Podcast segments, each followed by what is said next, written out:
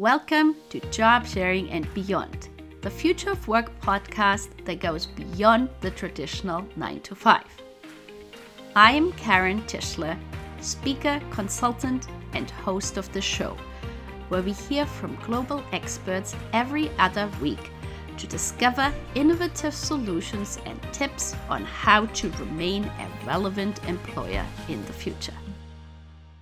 Hello, everybody. I am very appreciative to welcome my guest today, Michelle Travis. Michelle is a law professor at the University of San Francisco School of Law, where she co directs USF's Work Law and Justice program. Michelle is an expert on employment discrimination law, gender stereotypes, and work family integration. She is a founding member of the Work and Family Researchers Network and serves on the board of directors of the nonprofit Fathering Together. Michelle's latest book, Dads for Daughters, is a guide for engaging male allies in support of gender equity. Michelle has also authored an award winning children's picture book, My Mom Has Two Jobs, which celebrates working moms. This episode focuses in particular how men and fathers can help the world to get to gender equality faster. Michelle provides insightful practical tips and examples on how to do this from her book research and advocacy work in general. Welcome to the show, Michelle. Thank you. It's lovely to be here. Thank you so much for coming onto the show.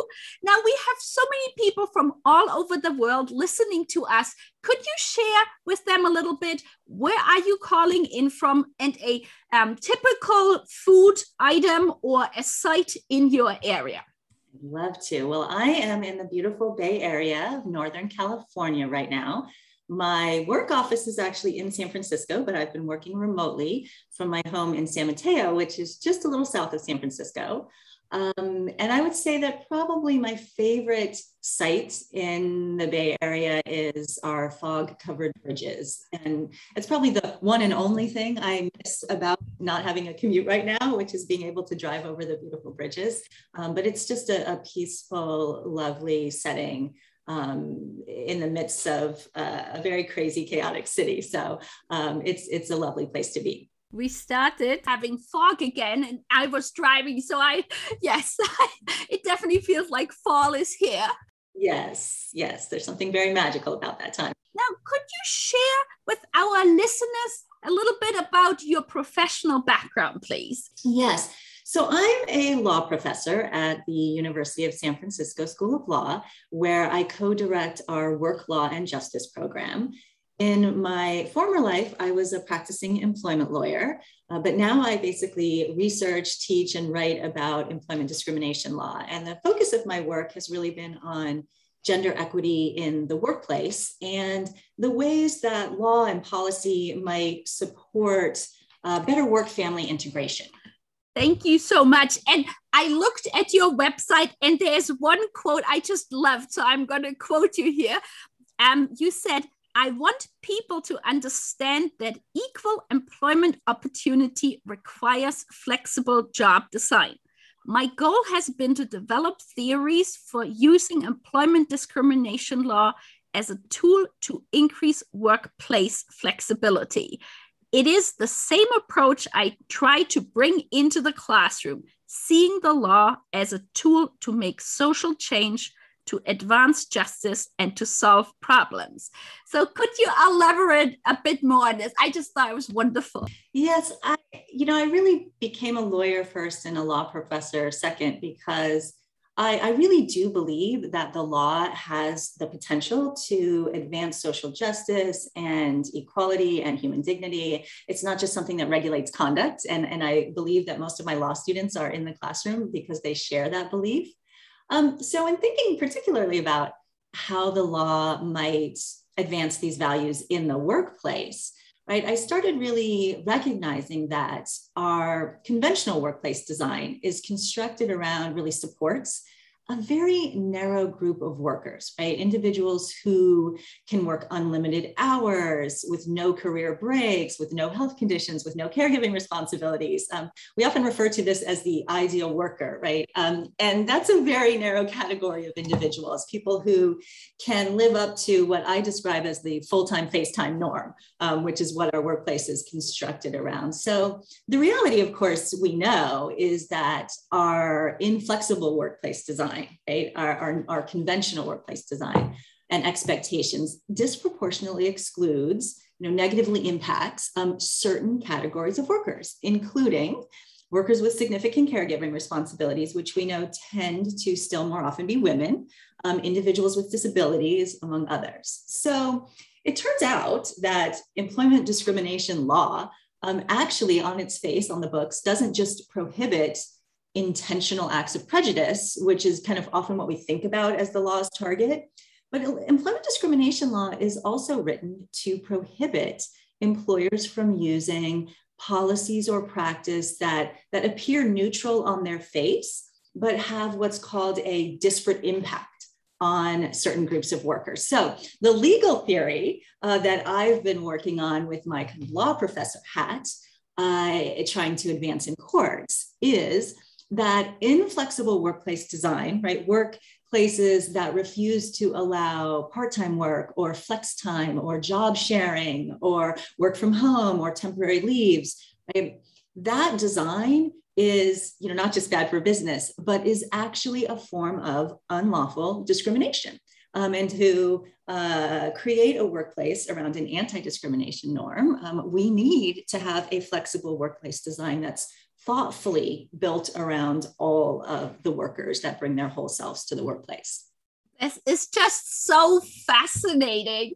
So you know because it's like i'm you, you might have seen on LinkedIn, I, I feel so strongly that often people think just because somebody is quote unquote not able as you say to you know work full time that somehow they are less committed or or or less able to work on a more complex or or, or challenging um, project and it couldn't be more from the truth but still yes absolutely Absolutely. And I think that is still um, an assumption that we have deeply ingrained and built in. Um, and that is, you know, thinking about it through a legal lens is um, just one way to make the point that you're making and get it out there to more audiences to really see what it means when we say things like you have to be a full-time worker to be a worker right? Which which is arbitrary and and actually actually not true and ends up having a discriminatory effect. You shared you, you know your background. And at the same time you have also written two books. One of them, a children book called My Mom Has Two Jobs, and the other book is Dads for Daughters. So I'm really curious, you know, what made you decide to write these books? Yeah, it's a great question because it's a little bit um, off track for a law professor. Um, and I will say, well, I, I absolutely believe that the law has enormous potential for advancing gender equity in the workplace, which is, is where my heart is at.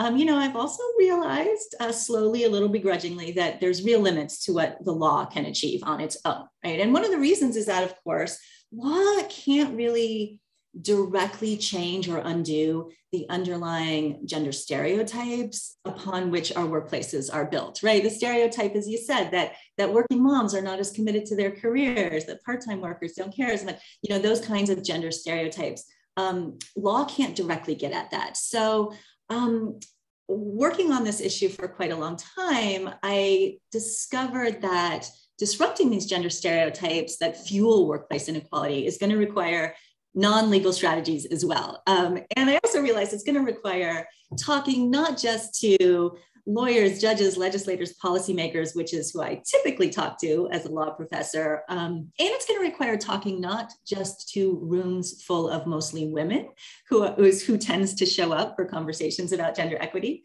Um, so I decided that there was really two very critical audiences that I needed to reach if I really wanted to help move the needle on workplace equality. And one of those audiences is children, right? We know that gender stereotypes get deeply ingrained at a very young age.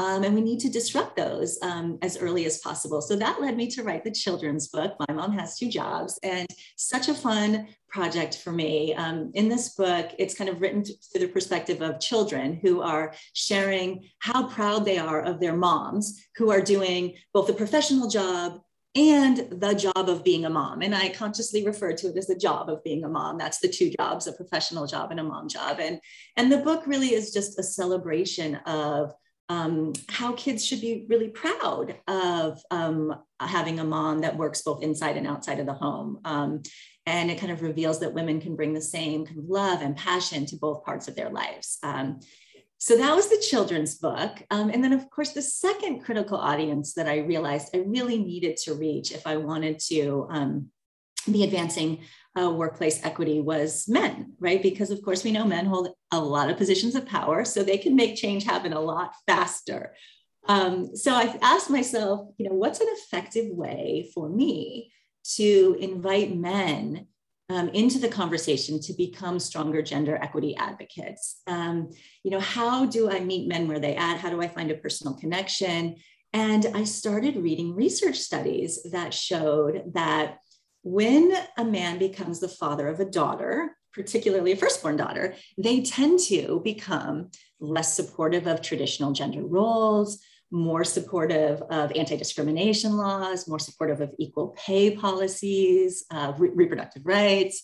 Um, and these tendencies actually have concrete results. There's research showing that companies with CEOs who are dads of daughters have smaller gender pay gaps in their companies than companies led by other men. So I thought this was a good um, entry place to start an invitation and conversation with um, building towards building male allyship for gender equity, um, talking with dads of daughters. And so the book, Dads for Daughters, includes both stories of dads of daughters who are really having an impact, um, advancing gender equity in their homes, their workplaces, um, and it also tries to include some very practical advice about the ways that, that men, most of whom are really interested in supporting gender equity, um, ways that they can take action when they might not know kind of how to start with such a daunting challenge.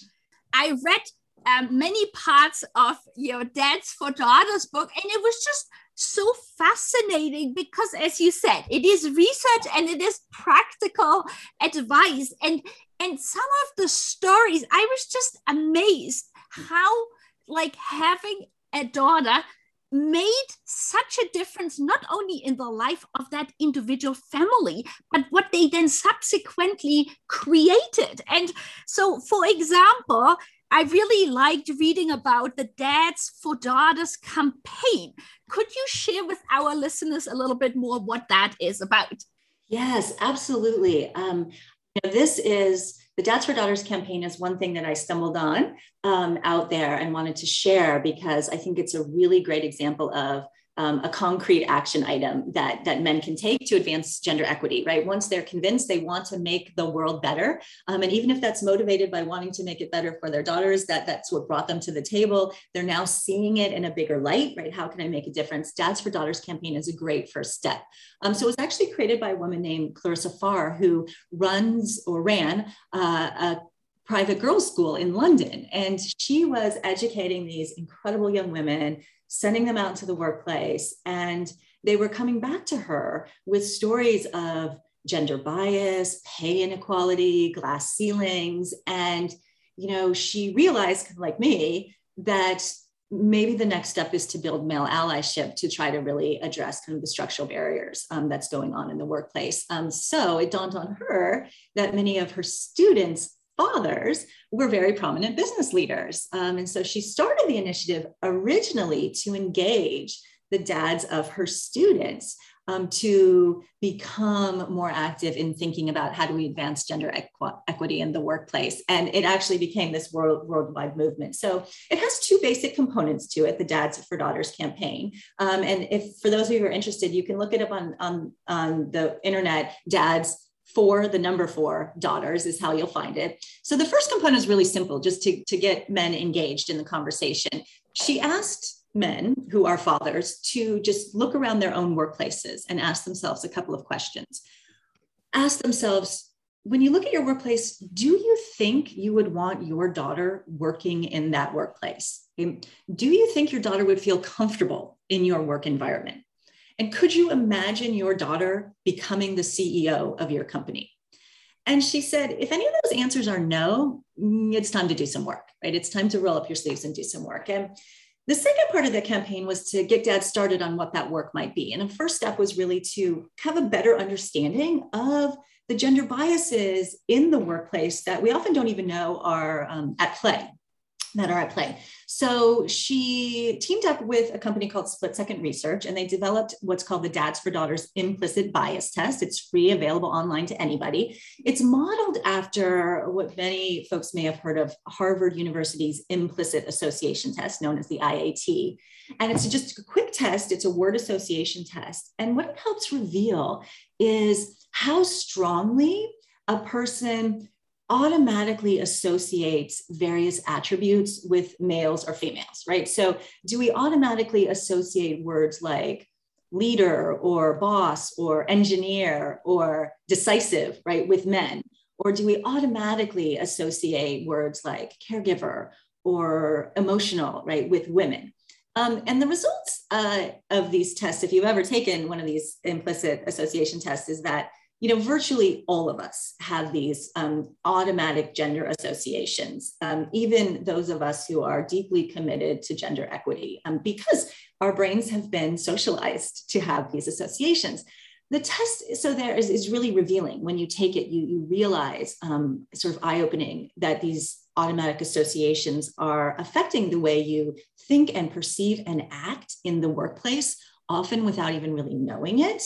Um, and the thing that I love most about this Dads for Daughters test, this campaign, is that at the end of the test, unlike a lot of these um, implicit bias tests, it actually has um, a pledge that dads can take with concrete action items that they can select that they will try to work on to address some of the implicit associations that um, they were just revealed right in their test. So some of the action items that a dad might take and pledge to might be things like, I pledge to mentor a female colleague or I pledge to ensure that in the next meeting I'm in, I will not let men dominate the conversation. Um, or I pledge to um, make sure that I'm not assuming women are less dedicated if they take family leave, right? So, concrete, small, doable steps um, that men can take into their workplace to really make a difference and have an impact. And Kristen, over 10,000 people have taken this Dads for Daughters test now. So it's started with, you know, one idea and it's just ripple effects, um,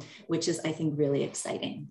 It really is. It's, I just, you know, I love seeing this because sometimes people think, well, can I, as one person, make a difference? And these are examples you just need to start. And I will be sure to put in the show notes the links as well for people who are interested in trying it out themselves in their organization.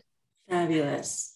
Yeah, I agree. I think one of the things that I learned by talking with dads of daughters in particular, but male allies generally, um, is part of the, the difficulty in getting started um, in working on gender equity is this overwhelming sense of the magnitude of the problem, which is accurate, but that sense, as you said, of what can I as an individual do to make a difference? And what I loved about talking to these individual dads, it really reveals how each small step by a lot of individuals can have a huge cumulative effect. Yeah. It and you know, and the other thing as I was reading through your book, um, as you were mentioning doing some tests, there is the other test or method is the flip it to test it method. And I just thought it was such a good idea. Can you talk a little bit about this? Absolutely. So, this is another one of these concrete action items, ways that male allies, but women as well, since we all have these automatic associations, can approach the workplace um, to try to disrupt the effect of gender biases and gender stereotypes, right? Which we know are, are automatically, they're there, they're hard to see or even recognize. So the flip it to test it method was created by the fabulous Kristen Pressner.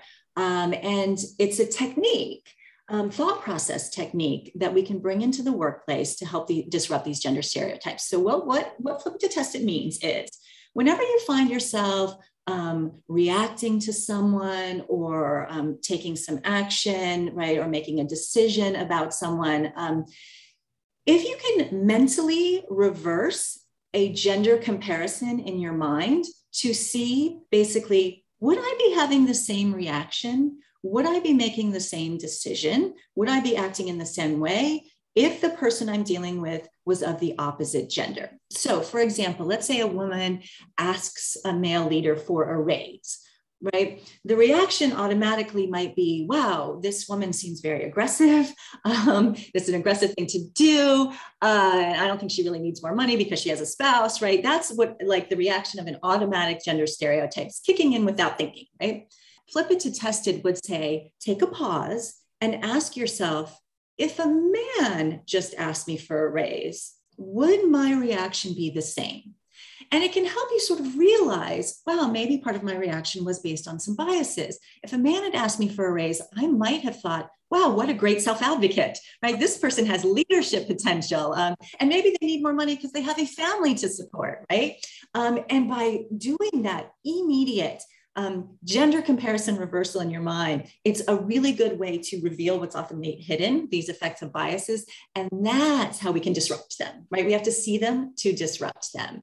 Um, so I think it's a, a fabulous tool, um, easy again, concrete, something that's small steps in individual interactions, but cumulatively can make a really big impact in our workplace yeah it i i just really love you know that idea because it really will reveal so many you know stereotypes. And like i i happen to be german. And so recently in germany there was actually a book written about specifically this taking typical questions that women were asked and then literally going out and asking men these very questions and then recording the reactions. And just reading it at, like on a neutral basis makes one think how you know stereotyped this is. So yeah I love that, right? If, would you ask the same question to a man? And if you say it out loud, how sort of that's how we reveal yeah. what's under the surface. Um, that's a fantastic endeavor. Um, sounds like something everyone should read yeah. So now in your book, you also talk about flexible work. And obviously, I'm a big proponent about flexible work. And you talk about the importance of paternity leave and provided some great examples of dads who became flexible work champions. Can you share some more? Yes. So I very much believe that we will never achieve gender equity in our workplace if we don't get men's sustained involvement in caregiving at home. Um, so it's it's not uh, the only thing that we need to achieve workplace equity, but it is a necessary component in my mind. So, you know, for me, thinking about how do we get men to actually take family leave, if in the United States you're lucky enough to have it, um, to use flexible work arrangements, to decide I'm going to work from home, right? And it's essential because men using these and demanding these kinds of workplace flexibility and leaves is what we need to destigmatize it, right? And to uh, assure, ensure that it, it becomes a norm, be, that it becomes um, not a mommy track, um, and that it becomes a natural part of workplace design. Um, and we know that women who have equal partners at home are more successful at work, right? Period, full stop. Um, we also know that fathers who are equal partners at home are modeling gender equity for their kids. They're modeling it for their male colleagues at work.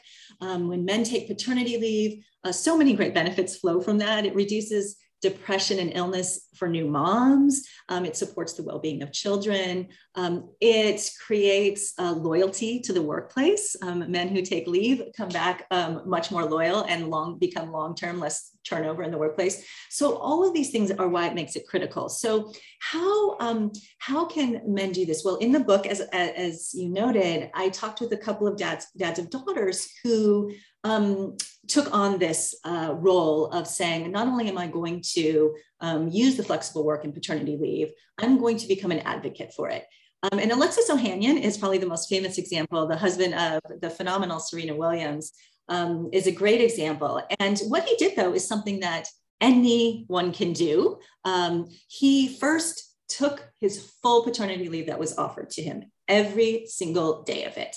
And he did it loudly, openly, proudly, right? He let everyone know I am taking my full paternity leave and I am not going to be in contact during that time.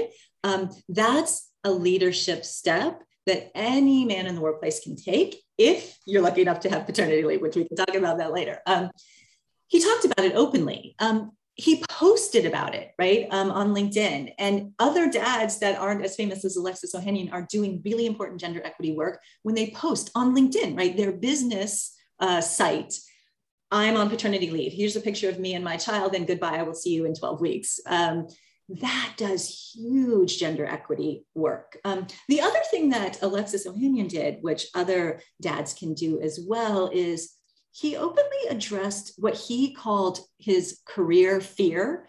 That's his phrase, his career fear, which is very real, right? Um, men actually do experience stigma in the workplace currently for taking paternity leave, for using flexible work options. And until we address that openly, um, until we address that, that stigma and the, the negative consequences that men perceive and actually often do uh, result in when they take leave, um, that it might put them at a disadvantage for a promotion, et cetera. Until we actually talk about that openly, it makes it very hard for men to take and become advocates of um, flexible workplace. And Alexis Ohanian did it. He said, I had career fear. I was terrified to do this, I, of what it would happen to my career. But I did it and I came out the other end and it was worth every day of investment. Um, so those steps are, to me, one of um, the core forms of male allyship for gender equity that not only is going to help women in the workplace,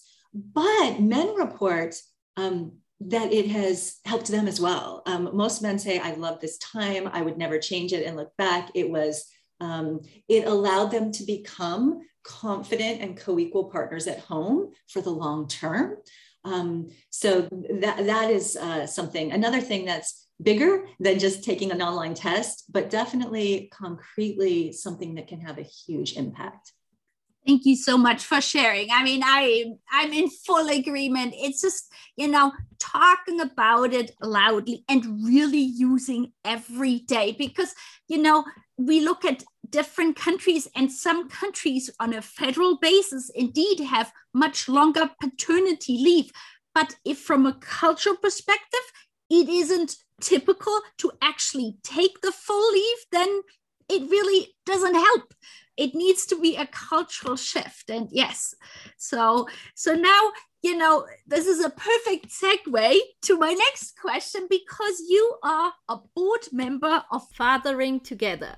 And so i'm curious if you you know if you could share with um our listeners what is this organization about and why did you decide to become a board member? Yeah it's a great question right? When you look at me as working mom of two daughters who is an advocate of women's workplace equality, why am I sitting on the board of a nonprofit called Fathering Together, which is basically creating a global support system for men to become engaged caregivers, right? Why? Uh, and the answer again comes back to my really deep belief now that engaged fatherhood is necessary for achieving gender equity. And, and not just in the workplace, um, but also in our homes, in our communities, in our governments. Um, so I realized that creating cross gender partnerships with men is really a crucial component of breaking down gender stereotypes, gender inequality. Um, and the gender stereotypes are things that, that limit not just women, Um, but also, I realized they're limiting to men, many of whom want to be engaged caregivers in a society that tells them that's not their role. Um, and so it has been a fabulous opportunity to work with this nonprofit. Um, you can find them fatheringtogether.org that uses community building, education, storytelling. It, it shares stories of dads who are, are engaged caregivers to really support and normalize the idea that dads provide care. Um, and they do it through things like one on one dad coaching. They have small support chat groups, and they also do organizational cha- trainings. They go into companies um, and talk about the importance of thinking about men as caregivers and working parents as well and what does it mean to to create a workplace that supports um, all of our caregiving workers so it's been a, a fantastic opportunity to to talk to and build relationships that I wouldn't normally have uh, been able to make outside of that context. Thank you. So I will be sure to put the link for fathering together into the show notes as well. So now, one other thing I saw that you recently posted on LinkedIn that you shared somebody's post where uh, it is putting fathers and dads on one's resume. Could you, like, you know, talk a little bit more about that? Yes, absolutely. So I would love to see hashtag fatherhood on the resume go viral. Um, and, and what that means, fatherhood on the resume, is it's encouraging men to actually put on their resume or in their bio line on their LinkedIn biography or um, any other place where they're describing themselves, you know, at a, at a conversation, someone, someone gives their, their bio, et cetera, um, to have dad listed um, as part of their um, core um, work professional biography, right? Fatherhood on the resume in your LinkedIn bio.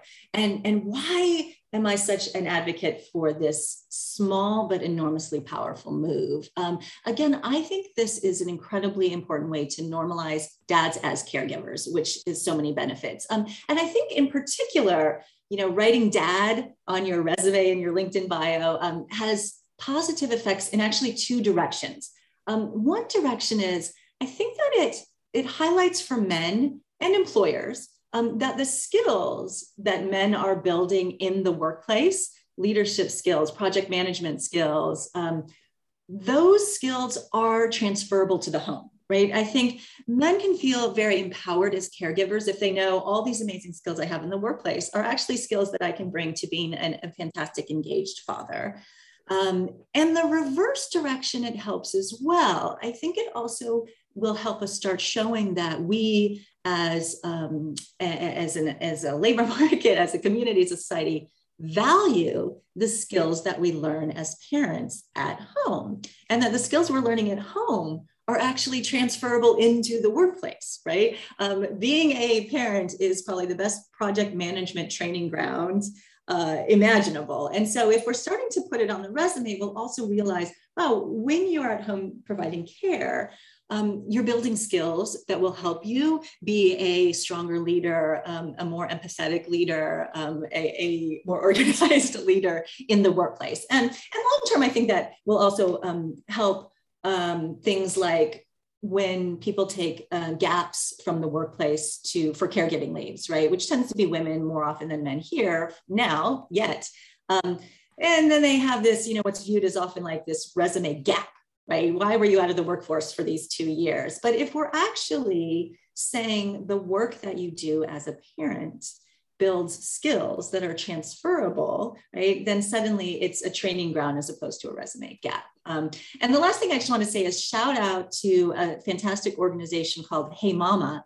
Um, they started the hashtag motherhood on the resume for all of the same reasons. And I think it's as important, if not more so, to have dads putting it on their resume as well. Thank you so much because I, you know, I I love this because I'm such a big proponent of transferable skills, both directions, and and it's it's surprising. You know, I was a stay-at-home mom myself for 11 years, but it really wasn't until I did all my research work that I understood better what skills I truly learned that transfer that are transferable because often what you just said it is sort of the gap narrative and and you know downplays that. And so when you know as you said the organization hey mama and i've also talked to you know other organizations around the world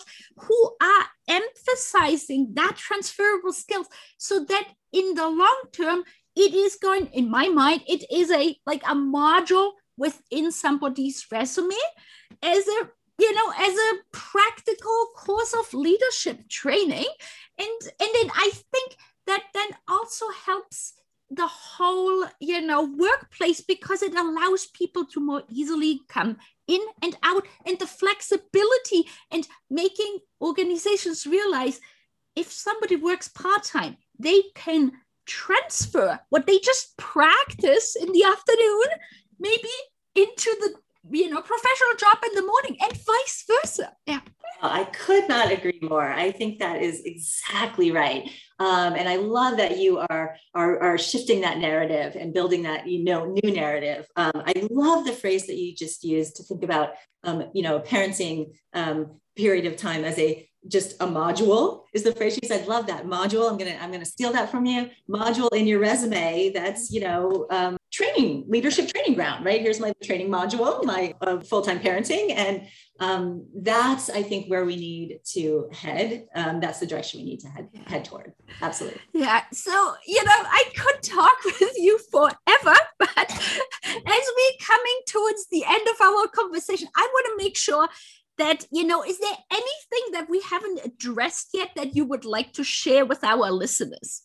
Yes thank you for that question. You know i think we haven't talked about kind of what this all means in the context of the global pandemic um, in the context of covid. And you know it's been called the first shecession as you've probably heard right? The first um, time of recession has, has fallen disproportionately on women. Um, but the, just the last thing I wanted to share is in thinking about all the things we've talked about, I am hoping that there's some silver linings from the pandemic, which has otherwise, you know, been been devastating for so many people, so many families, so many women workers. Um, but the opportunity that I'm hoping we'll see is um, first, you know, our, our kind of it, it has shaken up our idea of a conventional workplace design. Right? Um, we were forced to experiment.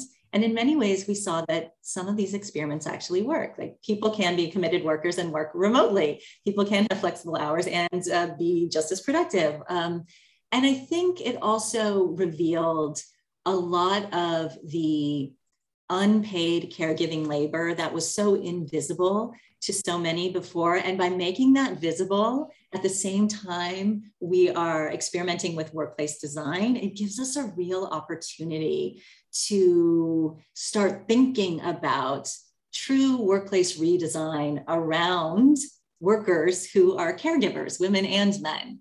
Um, so I would just encourage folks to use this particular moment to think about, um, you know, unapologetically demanding a redesign of workplace to fit our lives, all of our lives, women, men, parents, caregivers, um, all of us, um, in a way that we haven't had an opening to do that before. Um, so I just wanted to share that. Thank you so much. And now, um, Michelle, where can people find you on social media? Yes. So my website is michelletravis.net. You can also find me on LinkedIn, um, just under Michelle Travis. That's probably the best place. I'm on Twitter as well, but I, I really find myself working on LinkedIn as much. So LinkedIn, Michelle Travis, and website, michelletravis.net are the best places to find me. Thank you so much. And thank you so much for being a guest on the show today. Thank you. It was a fantastic conversation, and I really appreciate the opportunity to talk with you about these um, important uh, issues. Thank you. Thank you. Thank you so much for listening to the show. We hope you gained valuable insights and new ideas. To keep listening to future episodes, please head over to iTunes or your favorite player and subscribe and give it a rating. We would very much appreciate a review and for you to share it on social media so more people can start innovating in how they offer employment. Until the next time, goodbye!